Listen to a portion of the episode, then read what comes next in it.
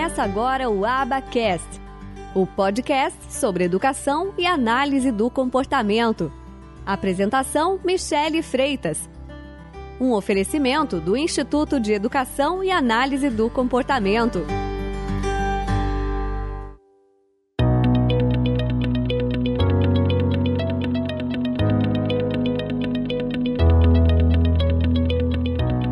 Profissional da análise do comportamento, que eu acho de suma importância para que vocês entendam quem é o profissional que está atendendo ou vai atender o filho de vocês. Que os nossos filhos têm alguns tipos de serviços com base nas características dos nossos filhos. A aba, então, ela é o único tratamento que ele é cientificamente validado para o autismo e ele é recomendado pela Secretaria de Saúde dos Estados Unidos.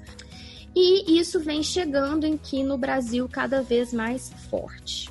Os mesmos objetivos precisam ser estimulados todos os dias, da mesma maneira. Então, como que se chama esse profissional ABA? Ele pode se chamar analista do comportamento,